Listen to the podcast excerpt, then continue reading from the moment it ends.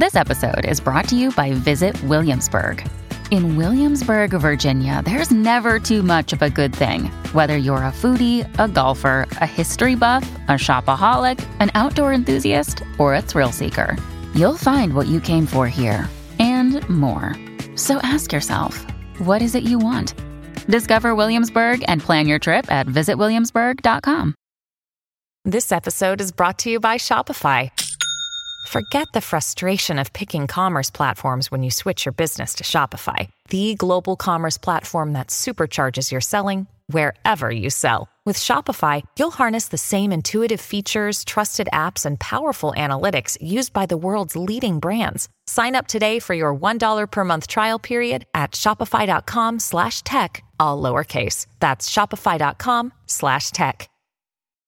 When you need mealtime inspiration, it's worth shopping Kroger, where you'll find over thirty thousand mouthwatering choices that excite your inner foodie. And no matter what tasty choice you make, you'll enjoy our everyday low prices, plus extra ways to save, like digital coupons worth over six hundred dollars each week. You can also save up to one dollar off per gallon at the pump with fuel points. More savings and more inspiring flavors make shopping Kroger worth it every time. Kroger, fresh for everyone. Fuel restrictions apply. People would respond saying, I know you're trying to sell me something today, yet I read the entire thing. And I read it five times this week. And you're trying to sell me something five times this week. Why am I opening your newsletter if I know I'm going to be sold? Copywriting is one of the most valuable skills that any creator can learn. And today I'm talking to a legendary online copywriter who cut his teeth by writing emails for Noah Kagan and AppSumo. His emails were horrible. And I was like, I just found this email stuff like called copywriting. Let me try applying it to your email list. And we did. Highest sales day on AppSumo ever. That success led to Neville creating an online course in twenty twelve called Copywriting Course. And that online course has generated more than two million dollars in sales in just a couple of years. So many people were asking about it. There was just so much demand. You could just tell in the uh, the anecdotal results from the replies to the email, like, why am I reading this? How are you doing this? Why is this so funny to me? So in this episode, you'll learn how you can get better at copywriting, how Copywriting Course has evolved over the years, why Neville is leaning more into community, and the other opportunities that he sees and has his eyes set on for twenty twenty-three. Love to hear your thoughts on this episode as you listen. Find me on Twitter or Instagram at jklaus. Tag me. Let me know that you're listening or watching. And if you're here on YouTube, leave a comment, subscribe to the channel. That's enough for me. Let's talk with Neville.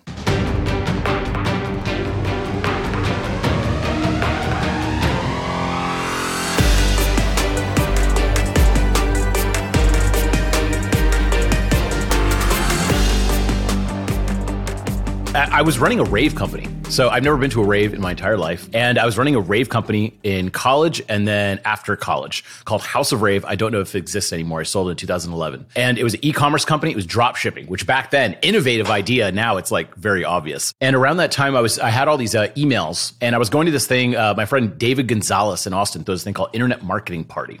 And all these people there were like, my email list is my A T M. Email is where the money is. All that crap. So I had about seventy-five hundred customers um, on the email list. And I never emailed them. So I started sending out emails in newsletter format, which like big images, buy now buttons everywhere, thinking like, man, this is going to get a lot. It actually lost money. So I spent eighty bucks a month on the service to send out emails. And I made about forty bucks a month sending out the emails, uh, but not to mention all the lost time and everything. And so from that, I was like, I guess email is not that great. And then another buddy was just like, you should read the Gary Halbert letters called the Boron letters. Sorry, the Boron letters by Gary Halbert. I read that and I was like, huh. Maybe I'm doing the selling stuff all wrong. And that's when I learned the term copywriting. What are the Boron letters? The Boron letters were Gary Halbert, this famous copywriter, kind of a shady guy, not super shady, but a little bit. He was a direct marketer in the seventies and eighties.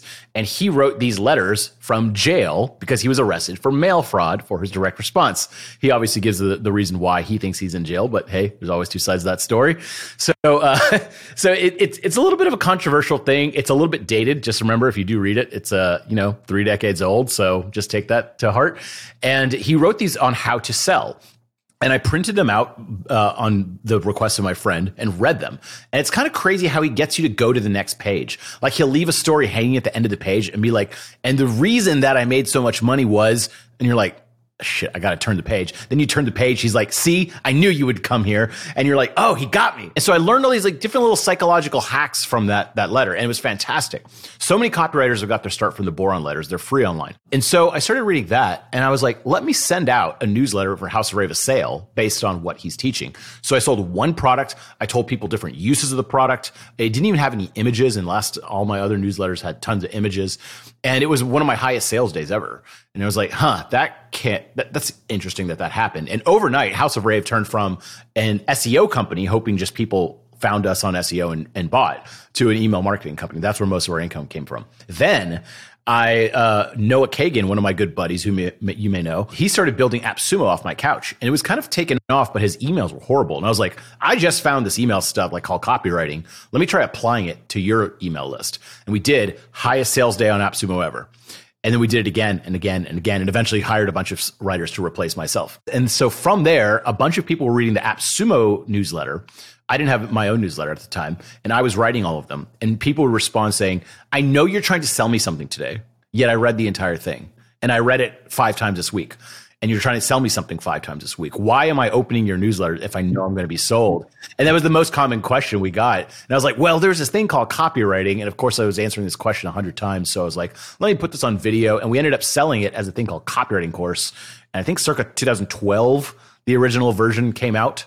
It was just really to answer all the people's questions of like, why is this? Why am I reading this? And I could be like, hey, just buy this and watch this and it'll tell you why. And so that's how copywriting course came about. And it ended up becoming its own company. You're telling the story, and I'm having this this funny thought where I think I'm a genius with your previous business. Did you use the term raving fans? Raving? Oh, man. See, now I wish I could go back in time and use that. It would have changed yeah. the whole thing. Wouldn't have sold it in two thousand eleven. Still be running it. Be a completely raving different course. The interesting thing about this, though, I think a lot of people, when I talk to them about uh, the power of email, they're like, eh, it doesn't apply to my business. These people don't read emails. You wouldn't necessarily think that people going to raves are opening their email, buying things because of email, but they are. It seems like this universal connection point. People still open emails, read emails, and for the most part, it doesn't matter what your niche is, but uh, curious if you, you've seen the opposite. Maybe this might be a little side tangent on that story, but like, here's something interesting. So I would respond, I would send out these emails and I actually got some good advice. So what happened is ravers are sixteen years old and have zero dollars. So imagine their budgets for stuff. They buy twenty dollars worth of stuff. They ask nine thousand support questions mm. and, uh, and, and they're just, they're just very anxious about their order and all that stuff. Then I realized I would get a couple big orders from party planners and wedding planners. And I started realizing, especially from like the Gary Halbert letters, I'm like, what is your actual target audience? And I was like, well, ravers have no money. Party planners have unlimited money. Mm. And so like M T V bought stuff from me, like thousands of dollars worth of lights for Battlestar Galactica, or, or sorry, whatever A B C ad or whatever the network is. M T V bought a bunch for like an award show. And I was just like, oh, party planners are where the real money is. So I actually started noticing like, okay, I need to shift my target audience from rave to actual party planners. And so that was another thing I just started learning just about the psychology of selling. And it's just like, who's actually buying your product? Oh, man.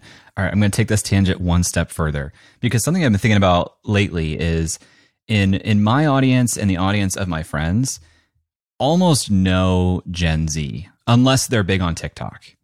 And mm-hmm. I'm thinking to myself, like, is it because we aren't attracted to marketing that audience because they don't have money yet?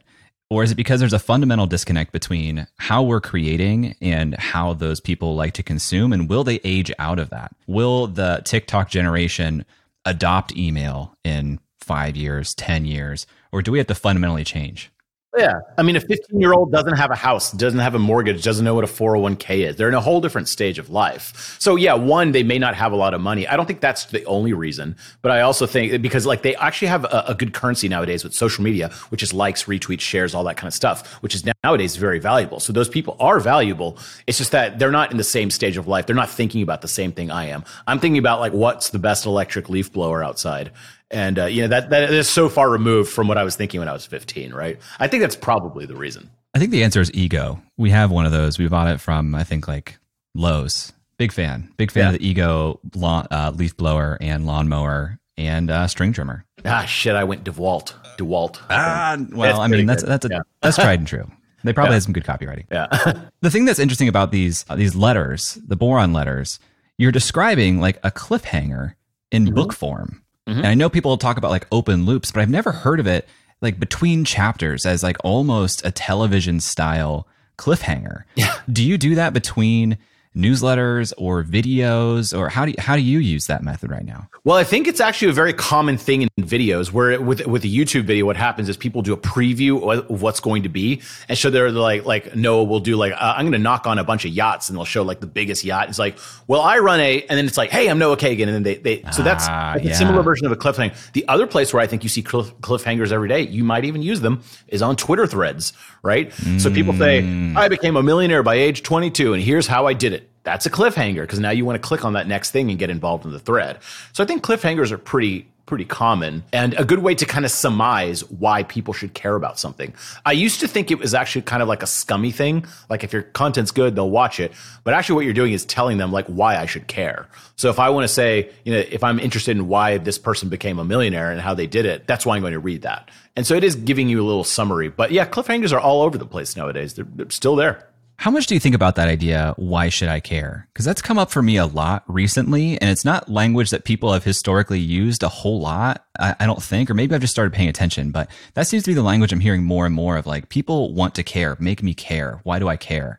Well, because there's more, I think there's more stuff out there, right? Like, I mean, growing up, there was there was like a lack of a lot of content that you can get. And now there's unlimited content, right? There's so many YouTube creators, so many TikToks, so many Instagram, so many articles. It's just difficult. You have to say like, you know, uh, I, I literally don't have enough time to watch all this. Why should I care about a specific thing? I think that's that's uh, that's probably the reason why that's become more important. Also, yeah, I mean, you want you want to take time and effort to read things that are going to be applicable to you. So I think you should show why people care. Also, it's a good thing to uh, ask yourself about your own business. So, for example, we run a copywriting course. We have a community and people stay on for several months to several years. And I thought, like, you know, wh- why would someone buy that? Like, let's say someone joins for a month and leaves. I'm like, for some people, that's actually sufficient, right? And so how can we make people stay for a year, but like actually want to stay for a year? What what will we do? Why should they care? And it's a great question to ask about your service. Oh, I love that. Yeah, such a great question to ask about your service. And I love what you're saying about reframing the the hook that we hear about with Twitter threads as a cliffhanger. Mm-hmm. That actually just makes it like more fun for me to en- to engage with and, and ideate on. Yeah. You're working with you're working with Noah on the copywriting for AppSumo. You realize that there's something here, it's working. When did it become an idea to make a course? Because I think you're talking about like the early twenty tens, and I don't think courses mm-hmm. were nearly as as widespread then. It was like a it was like a novel idea back then. It's like, whoa, you could record videos and sell them. Just remember, like, I mean, it's hard to understand now, but like back then, YouTube was not really quite the platform it is now. No one thought about like growing on YouTube. YouTube was used more like a free video host. Like we couldn't share videos back then. And then YouTube was like, we'll just do it for free. And everyone's like, wow, a free video host is essentially what it was. And so we started packaging those videos and selling it. And the reason it came out was actually out of pure demand. And I think that's why it did so well. It became like AppSumo's like number one bestseller right away. And the reason was, so many people were asking about it. And not only so many people, but so many business owners were like, how can we do this for our own business, right? And how can we send out emails that people like to read? Plus also, you know, we can sell them each time and they, they like being sold.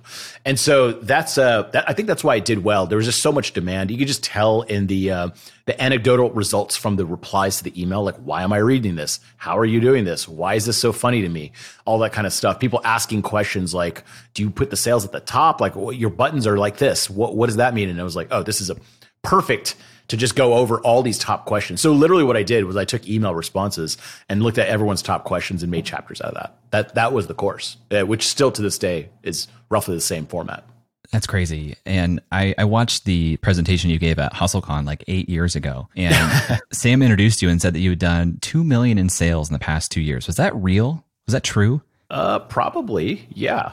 That's crazy. That, that, that was from eight years ago. I don't know about those specific years, but but yeah, that sounds about right. Probably. Yeah. That's crazy. Was anybody doing online courses to a degree like that then? Like, who were your models for this? People were doing online courses. They were a thing. And I think actually the direct marketing community, which is like kind of the more shady, like direct response, like you should buy this. And th- th- there's like a twenty minute uh, video sales letter that doesn't say anything except gets you drummed up and tells you that the secret's behind these closed doors.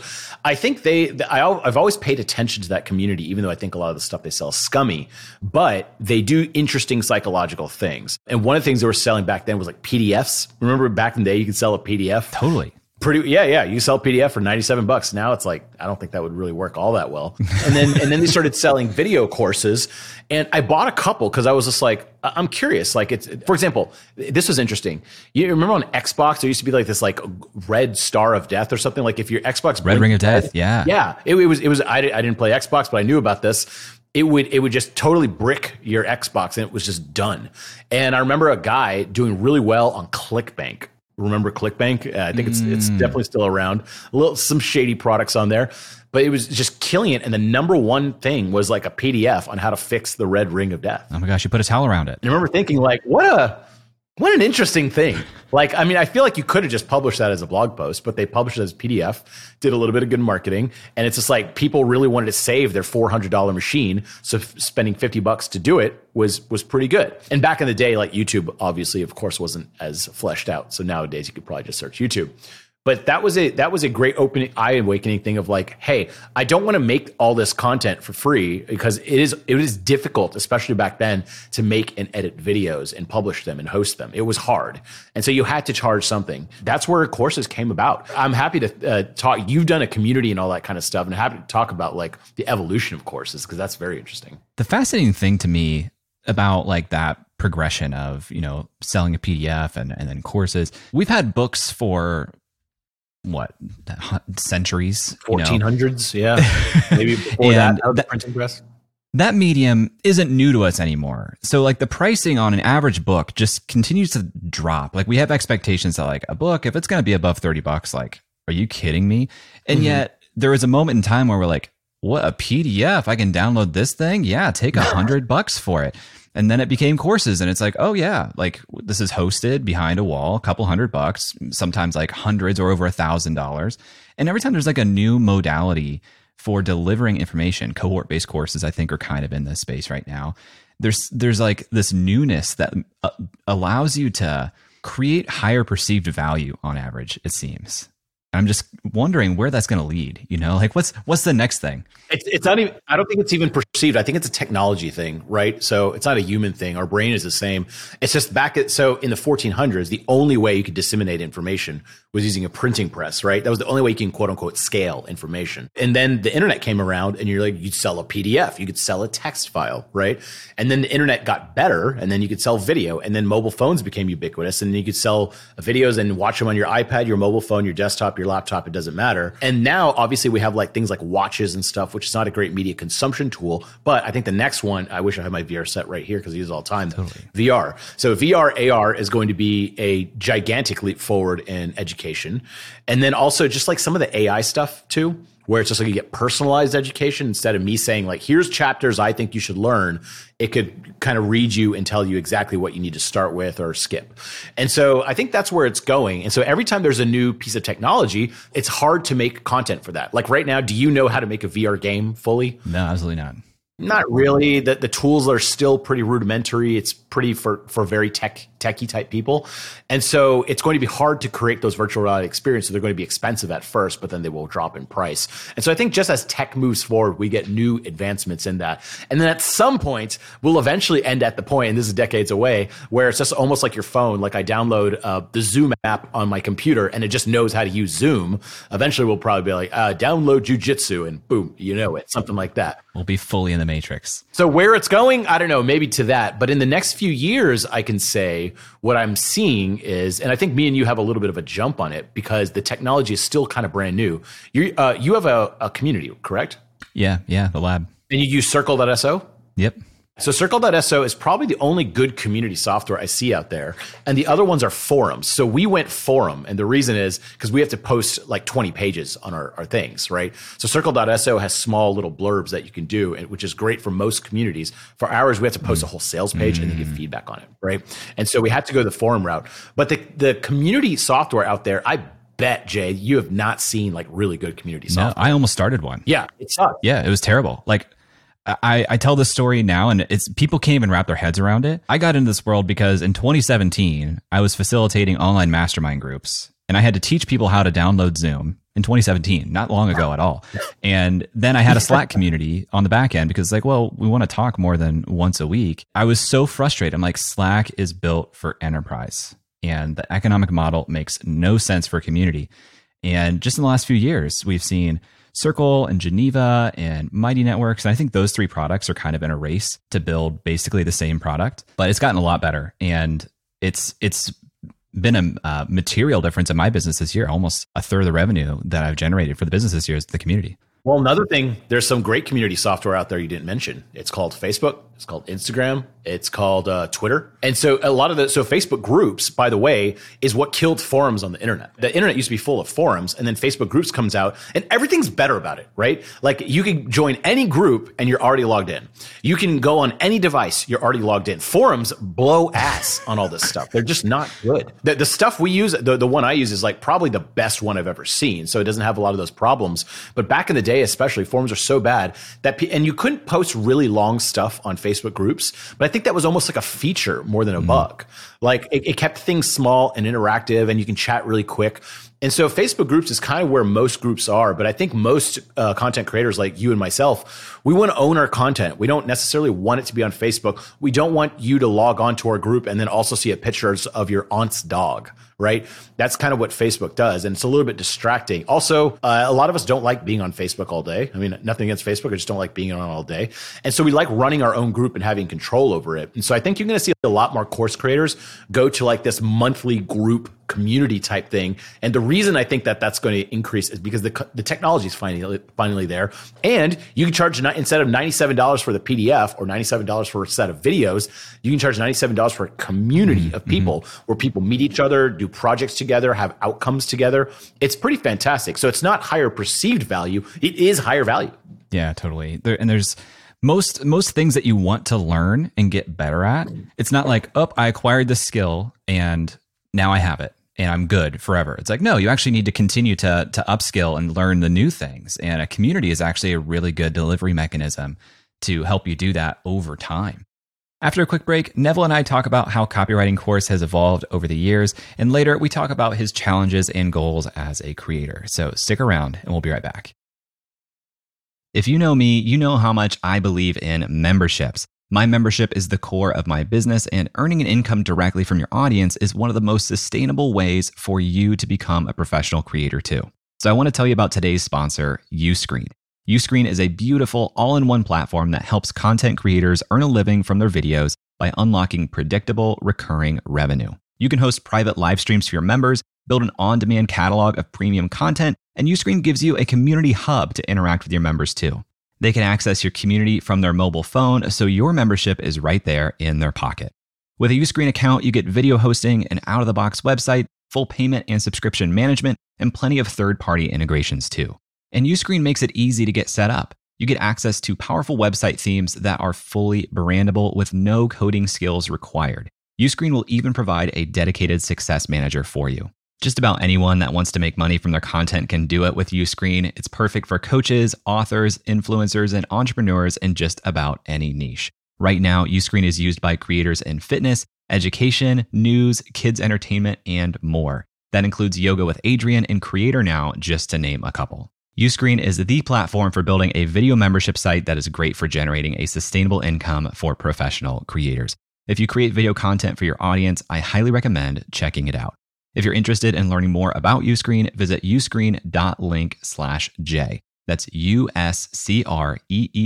dot link slash J, and let them know that I sent you. This episode is sponsored by BetterHelp.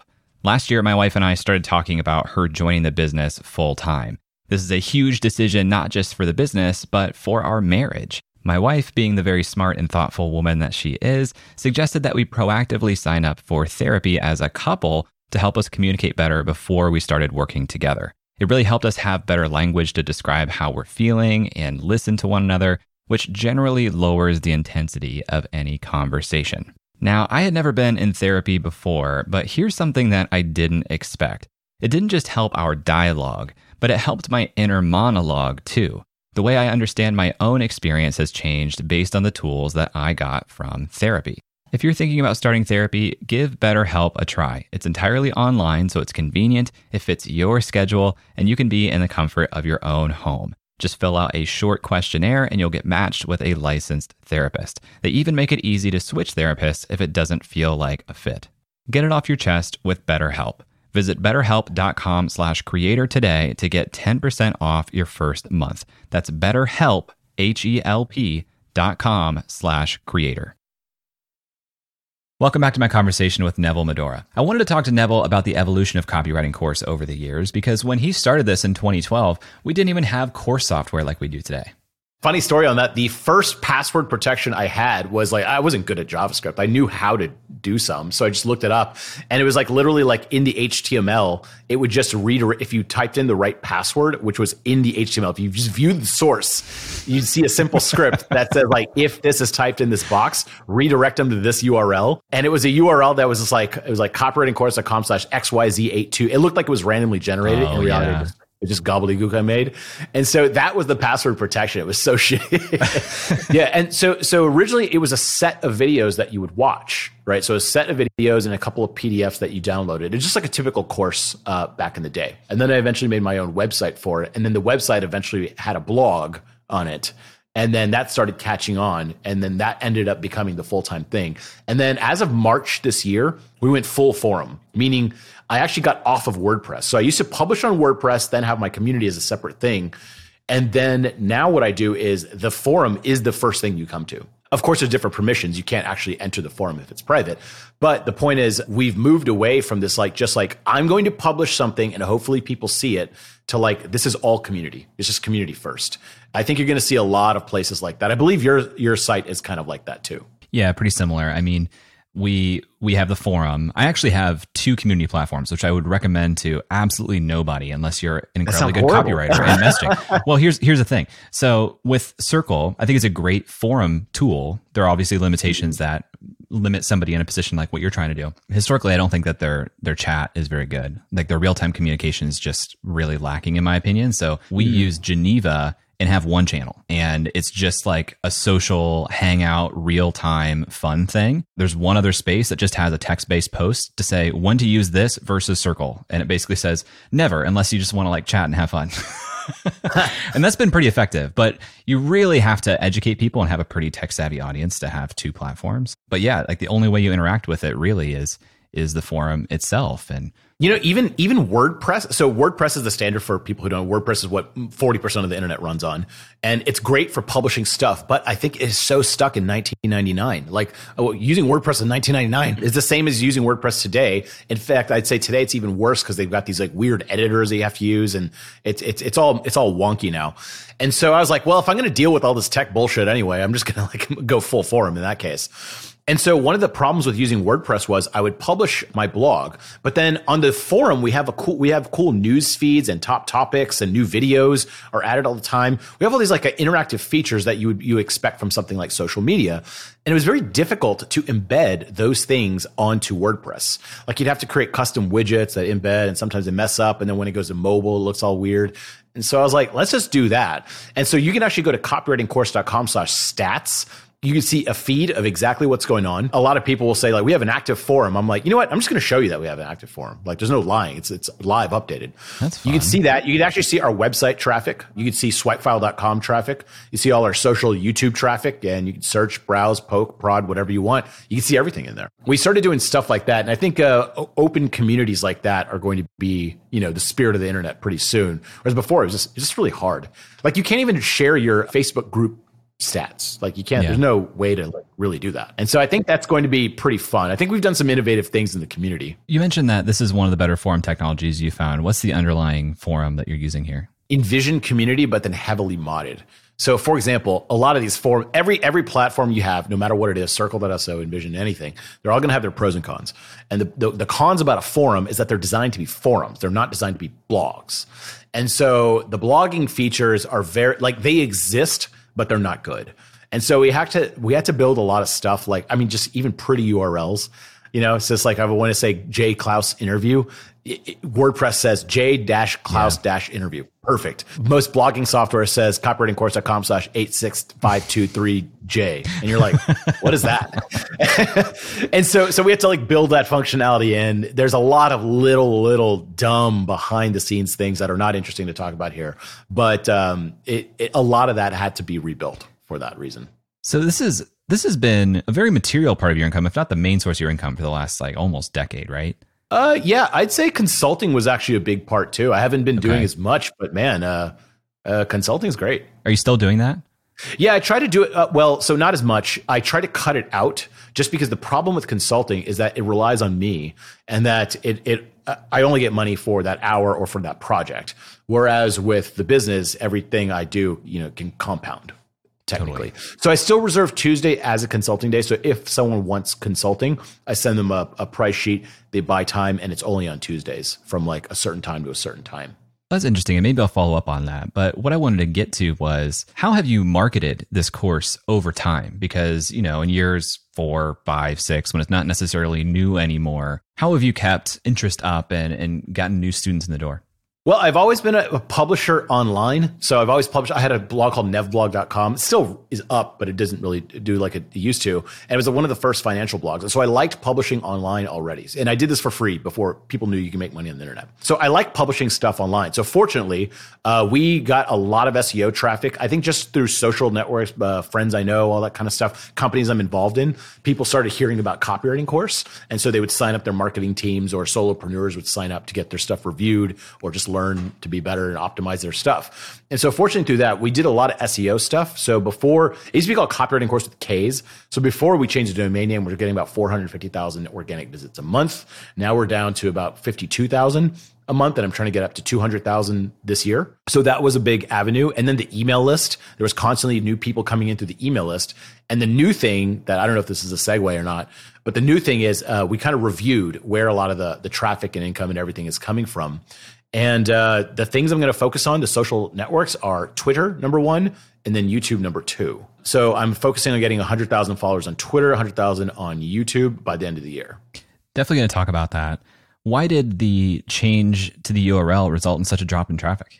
Originally, that the reason was uh, we thought everything would actually go in place. So I bought the copywriting course uh, with C's domain. The person I bought it from was using it as like some kind of, not shady, but this weird affiliate site. Oh. And what would happen with affiliates, the affiliate world goes real dark real quick.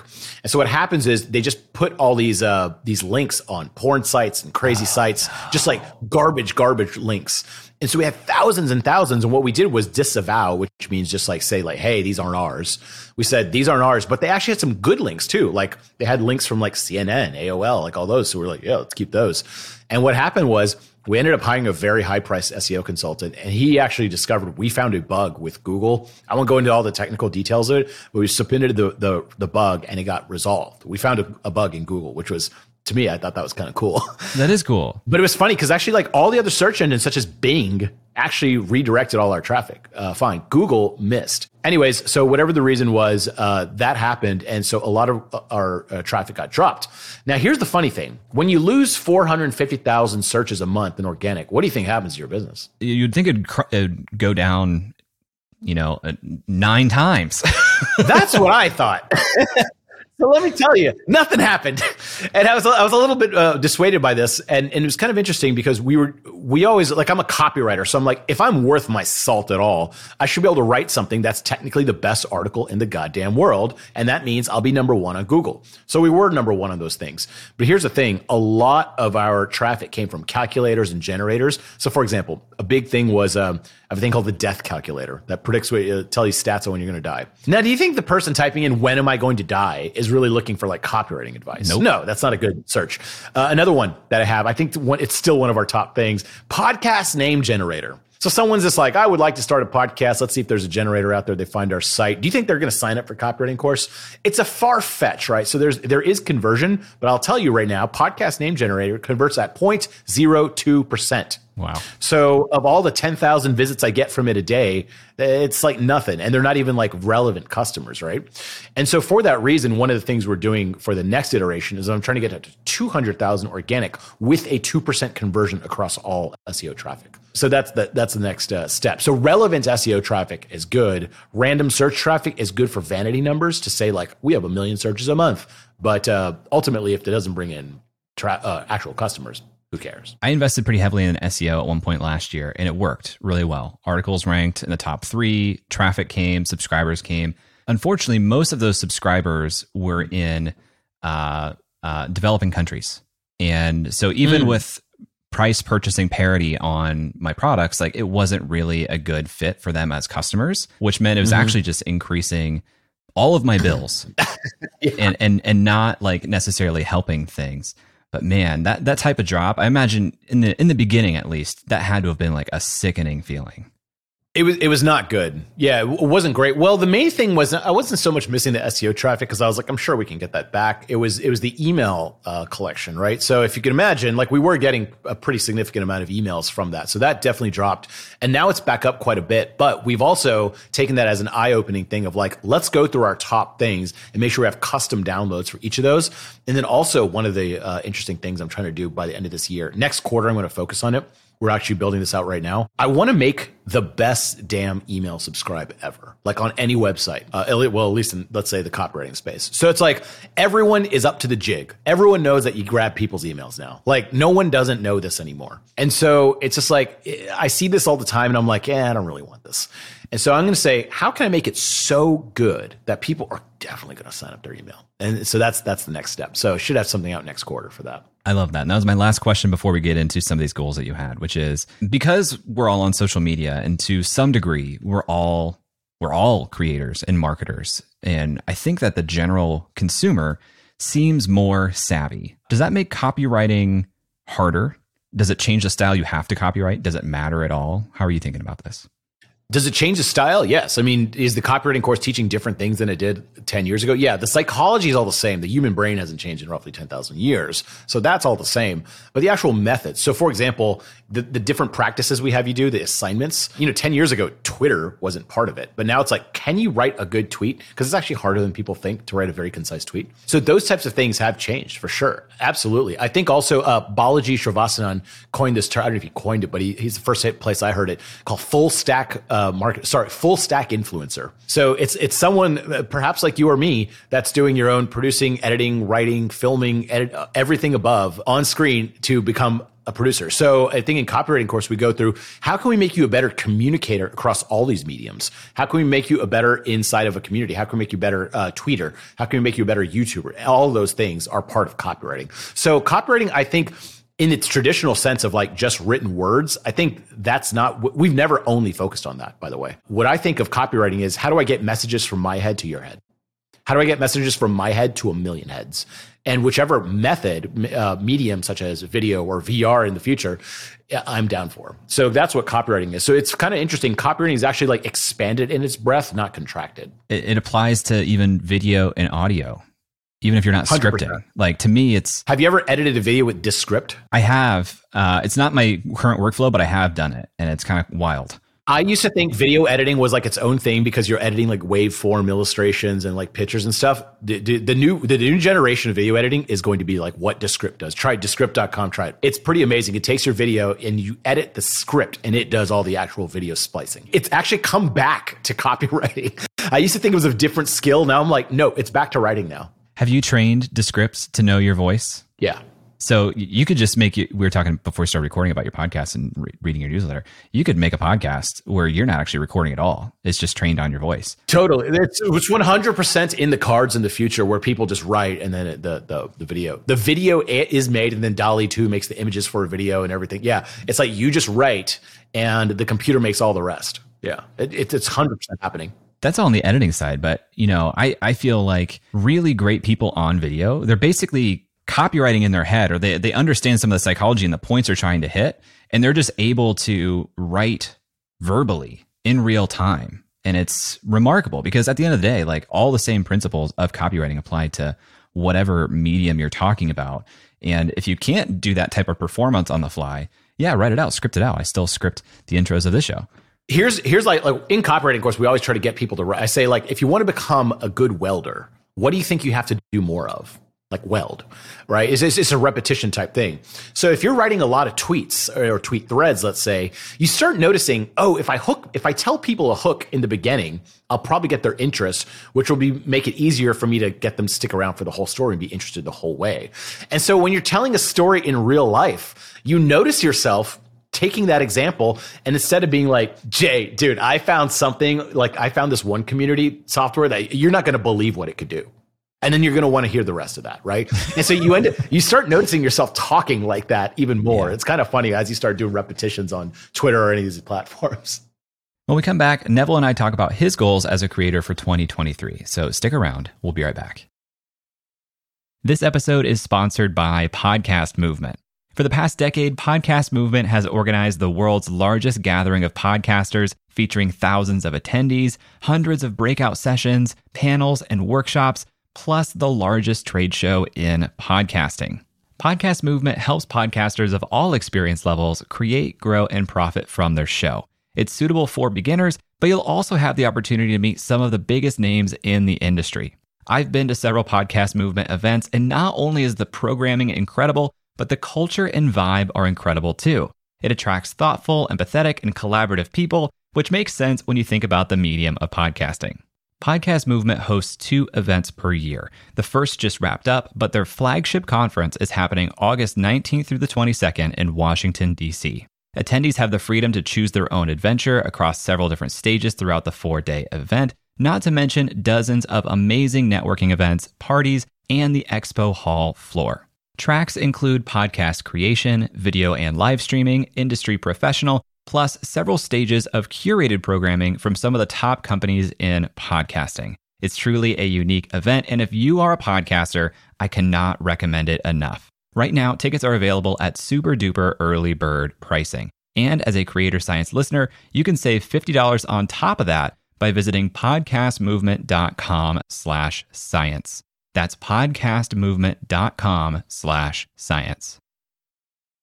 Hey, welcome back. A little bit ago, Neville mentioned that his current goals include one hundred thousand followers on Twitter, one hundred thousand subscribers on YouTube, one audio episode per week, and two hundred thousand organic visits per month. So I asked him how and why he came to those goals. So there's four goals specifically. Twitter, number one. Why is that at the top of the list? These are kind of like in order of importance. I never thought I would say this because Twitter used to be a joke. I mean, back in the day, ten years ago, Twitter was like a joke. Ah, you're sixteen years old talking about you ate toast for breakfast. That's what it was. Now it is kind of like the uh, the town square of the world, right? And so during the pandemic, I was watching a couple of people like David Perell was talking about writing. A couple of people really popped on Twitter. And I was watching and I was just like, I am on Twitter a lot. I don't really participate. All I was doing was sharing my blog post links. So essentially spamming my own Twitter feed. So as I started posting tweets, I started realizing the time from meeting people on the internet through Twitter to the time from talking to them in real life or over the phone. So just like you and me, which is Twitter is where we met, is so unbelievably fast. I have never, ever in my life experienced that from Facebook, Instagram, LinkedIn, nothing. Nothing even compares. And the type of people that I like are kind of people like, I, I go to I go to uh, Silicon Valley every summer. One of the reasons is I like nerds. I like nerds. And all Twitter is is nerdy people. They're people that are not good on Instagram. They're not really good on YouTube, but damn, they're good at Twitter. And so that's it's where my people is. And so I learn a lot. But not only that, I meet people, I D M them, and then they come to my house and we co-work. And so I've noticed it's so easy that I thought, okay, for all the things I want to do, for example, get better at YouTube, be on other people's YouTube channel, be on podcasts, Twitter, if you get more popular and mo- more notoriety on it, you start noticing it's just easier for everything. If I D M someone, I instantly get things back. I've had conversations with billionaires over D M. I've had conversations with celebrities. All these types of things are so much easier if you just have a large social following. And so that's why Twitter, I want to get to one hundred thousand. I have that means I have to four X my audience in five months, which Is, is is the hardest goal on here, in my opinion, actually. Yeah. The interesting thing about Twitter, and and by the way, to, to, to your point you just made, not only can you interact with people that are hard to access, I lost my luggage on my honeymoon. And I swear to God, I got my luggage back because I made a stink on Twitter. And I actually totally. like interacted with the airline employee in, mm-hmm. in the D Ms. They were so much more helpful than the actual baggage recovery people. It was insane. Anyway, the thing about Twitter is it's not necessarily harder to go viral or get a lot of reach on your tweets. People in that platform seem more hesitant, though, to follow based on one viral tweet or thread. Mm-hmm. It's it's interesting in that way because other platforms, that's not necessarily the the experience. It's, it's a lot more free flowing in terms of following. So what is your approach to uh, doing this four X on Twitter? Yeah, it's it's kind of funny. I was talking about some people I know that are very big on Twitter, and it's kind of funny. It's like if you type in like how to grow on Twitter, like on Google, look at any article, it's probably all going to be the same stuff. That's the way. It's just like it's like how to grow an email newsletter. Google that and find those top ten ways. That's how you do it. It's just the execution part is hard, right? And so one, being consistently doing it. My, my greatest weakness, my Achilles heel, my whole life is consistency. I have to fool myself into working. I have to create a system. It's very important to me because I'm not a consistent person by nature. So I made a system in place. Someone is heavily incentivized to make sure that we hit this, that we, I'm using a, a thing called Hypefury, where there's a bunch of these different schedulers, but I'm using Hypefury to schedule a tweet every day, schedule a thread all at least uh, several times a week. And so I'm using those. And then also I'm participating a lot more. So I just, it, it's part of my, my life. Another thing I'm doing is I'm meeting a lot of people. So for example, in two weeks, I am hosting a Twitter meetup at my place. I kind of put the word out. I got a bunch of cool people and uh, they're coming. So that's kind of neat too. And then the other thing is learning how to hack the, the algorithm a little bit and hack people's brains. How can I tell really good stories? So there's some really good stories in my past life that I've just never told on Twitter. I just never thought to make them threads. And so we're putting more of those out. Whatever the top ten ways to grow on Twitter, that's probably what I'm doing. But I think more importantly is I'm doing it consistently. So that has been going on for about one month. It hasn't been long. It was actually like mid-month in July that I kind of made this goal. So far, even in one month, I have seen just the amount of engagement you get on things and people reaching out and people wanting to say, hey, I live in Austin too, let's hang out, has gone up tremendously. And so hopefully I keep it up through the rest of the year. And what happens is with any sort of growth curve is what happens. It's slow at first, but then it compounds a little bit. So I'm hoping that happens. And I think this goal will be the hardest one for me to hit at the end of the year. When you say one audio-only podcast every week, you're saying that's different than the content you're putting on YouTube? You're not just pulling the audio out and putting it up?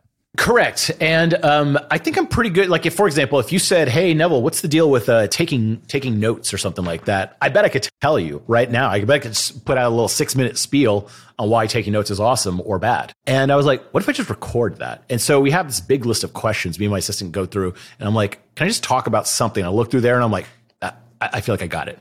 And I just sit here at the microphone and talk. So instead of, hey guys, welcome to my YouTube channel. And then we do a lot of editing and put it out. These are very low effort types of things to go to my podcast. So I just made, I literally made this page yesterday, copywritingcourse.com slash podcast. It's just a feed of the podcast. You don't even really have to subscribe, but I would love it if you did and left a review.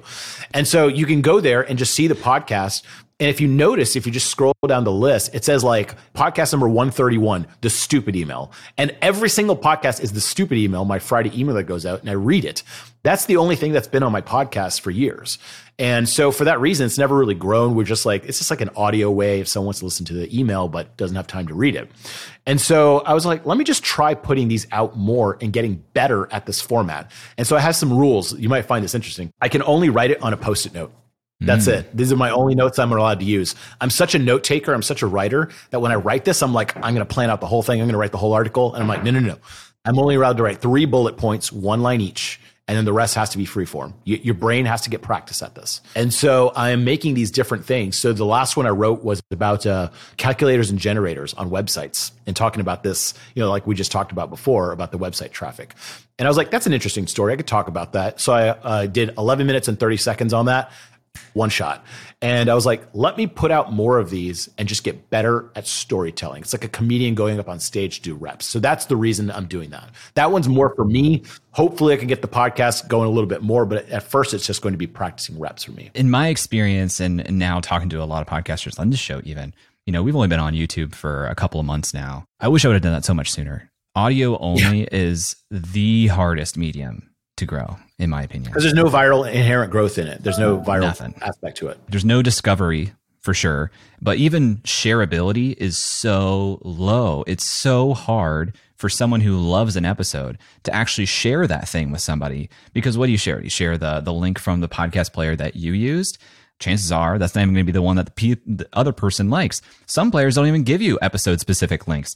And if you do and you share it, there's no real sharing image other than the same cover art every time. And that's not compelling. I, I wish someone at Apple would listen to me. I have some friends that work there, but they're all engineers. And I'm just like, Apple, this is your chance to make a social network. You suck at social networking, but podcasts is where you have everyone. You have the world by the balls here.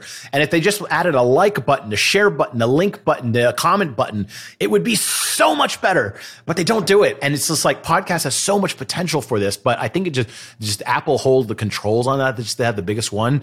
And so uh, I really, really wish they would do it, because podcasting would completely change. They had like a fifteen year head start, and they're going to lose to Spotify in the next year. I'm sure of it. I just, Apple has such strong control. I mean, like if I if I pull up, yeah, I guess Spotify is good. I don't really use it as much, but but I wish Apple would do it. The the g- general market share is now about fifty-fifty. So what's your, what's your YouTube strategy? What's what, what's going on here? Why why did you get on YouTube?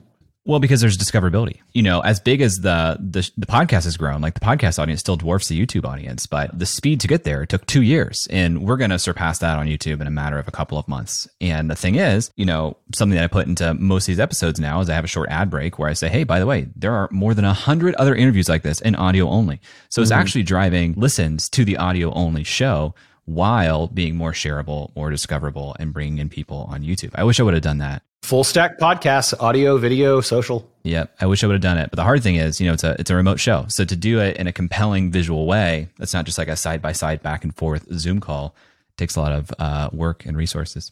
Yeah. I mean, I try, I tried originally. So I, if you, I don't know if your audience can see this, I guess we're on YouTube, but look, I can change around all the little uh, angles yes. and everything. Made a whole three setup camera. Like that's the, uh, that's the little podcasting station back there, if you can see. Yes. And so we made that. And I actually did a couple, uh, Uh, interviews on my YouTube channel. And I was like, I'm going to do one of these a week. It was kind of like obviously inspired by like Joe Rogan, Lex Friedman, that kind of thing. I was going to do it about content marketing. It's really hard to get someone there, have a producer there at the same time. So you're organizing three schedules, yourself, your guest, and your pro- producer. Then you're also um, taking notes. I want to do a good job. So I'm researching my guest. I'm reaching out to the guest. They have to be in Austin. I have to invite them to my home. Then we have to edit the damn thing. It was really, really, really hard to put out these interviews. And I also pigeonholed myself into this like content marketing, social media type of uh, uh, question line. And so it was hard to get people, but with this remote thing, I can talk to you from wherever. And then also the the recording now is so good that you can honestly make this a pretty compelling YouTube video now. Yeah. Before it was very hard. So I don't know. I would like to uh, work on the podcast a little bit more. I would love to have you on my podcast also and ask you some questions. I'm in. I am in. Yeah. Okay. Well, last question for me then, Neville, is what are you struggling with today as a creator? What feels like the biggest challenge for you to overcome? Is it just the Twitter thing or is there something else? Ooh, interesting. I'd say consistency for me is always the biggest thing. I have some friends that are just, they, they love consistency. They like knowing where they're going. I kind of thrive in chaos. And so having consistency has been interesting and learning how to incentivize people to help me. So for example, I know that I work harder if someone, I think someone's looking at my screen. So I have people mm. over to co-work all the time. And you know, one quirk I do is I'm like, can you work on the same side of the table as me? That's so stressful. Well, it's it's like we could we could even be several feet apart, right? They would have to be right next to each other. But it's like, I think they're looking at my screen. So I'm not going to go on Reddit. I'm not going to goof off. I'm only going to do work. And I work so hard because I'm I, I'm subconsciously trying to impress them with my work ethic. And if I'm home alone, I'm like, I'm, I'm just going to goof off. It's just, it's so easy for me to goof off all day. And um, so that's one thing. So whether I'm virtually sharing my screen or someone's uh, watching me, it's fine. And then also just knowing myself, um, I'm very good at using tools to automate things. I'm, I'm big on automation. So I'm like, how do I make computer Neville do a lot of the work and real Neville can just like goof off? And so that's why using a tool like Hypefury or whatever, uh, a Kerr app or any of these things for Twitter is really good because sometimes I'm inspired to write a bunch and I'm like, oh, I got ideas flowing out and I enter those in a queue. So they go out every day, they drip out instead of all at one time. Using those types of tools has been great. And then the other thing is just learning the medium of Twitter, social media, getting better at that and iterating. It is nice to have someone else telling me like, hey, you know, yeah, I don't think you did this good or your audio was bad on that. It is nice to have like feedback like that. So if anyone out there wants to say, here's why you suck, uh, please let me know. Man, I'll tell you, this is the other magic of community. Your community, the people who join your membership, the people in the lab, those are the people that appreciate my work the most and also are like my biggest supporters. So you can get feedback in there so quickly that's so mm-hmm. rich because they know you and they know your work and they know what you're trying to accomplish and they want you to win. Or you can do things like this where you just do co-working in public with the community. And one, it's helping holding you accountable to actually being consistent. Two, they're like, holy shit, I can see behind the scenes of how Neville does this. Although, believe it or not, the the, the community co-working is the least popular thing I do. yeah, by far, like by far, by far. Yeah, very wow. few people actually show up because no one wants to watch you just working for two hours. Well, they got to be working too. Maybe, maybe. Yeah, there's maybe actually they don't like the a problem. Core group that showed. There was like six people that showed up last time. They all stayed the whole time. It was great. Yeah. Awesome. Well, I'll direct people to copywriting course in the outro, but Neville, thanks for being here. Thank you. I wish we could talk more. I would love to have you on my podcast too. And normally I try to leave a ton of time for these interviews, and I was just stupid and booked something right after this today. But man, this is a great conversation. Uh, shout out to uh, Dan McDermott, who introduced me to you through Twitter, by yes. the way, a Twitter intro. Yes. Yeah. Yes. So shout out to Dan. Great to meet you. You're doing cool stuff.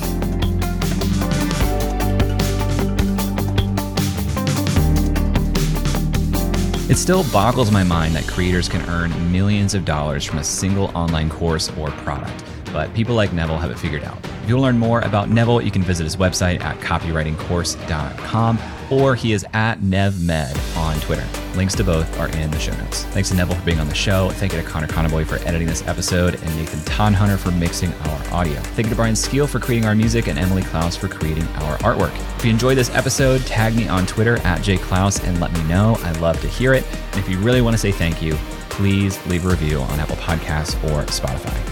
Thanks for listening, and I'll talk to you next week.